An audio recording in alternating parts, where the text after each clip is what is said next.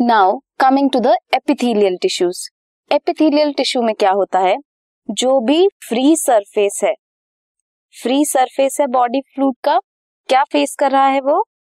Body fluid and outside of the environment free surface of epithelial tissue या फिर cell face करता है body fluid और environment ये क्या प्रोवाइड कर रहा है? दिस मीन्स कवरिंग प्रोवाइड कर रहा है।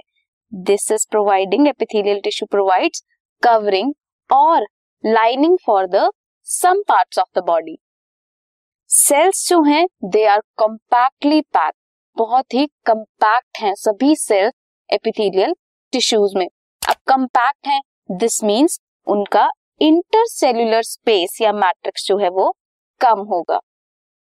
दो तरह के एपिथेलियल टिश्यूज होते हैं। कौन कौन से? Simple epithelial tissues and compound epithelial tissues जो सिंपल एपिथेलियल टिश्यूज होते हैं they are compose of single layer of cells एक सिंगल लेयर होती है सेल्स की। क्या करते हैं वो? लाइन करते हैं बॉडी कैविटीज को डक्ट्स को और ट्यूब्स को। सेकेंड टाइप इज़ कंपाउंड दो या दो से ज़्यादा सेल्फ लेयर्स जो होती हैं, दो या दो से ज़्यादा सेल की लेयर्स क्या फॉर्म करेंगी? कंपाउंड टिश्यूज फॉर्म करेंगी। ये प्रोटेक्शन प्रोवाइड करते हैं।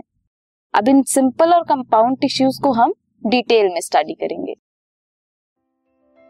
This podcast is brought you by Hubhopper Shiksha Abhiyan अगर आपको ये पॉडकास्ट पसंद आया तो प्लीज़ लाइक शेयर और सब्सक्राइब करें। और वीडियो क्लासेस के लिए शिक्षा अभियान के यूट्यूब चैनल पर जाएँ।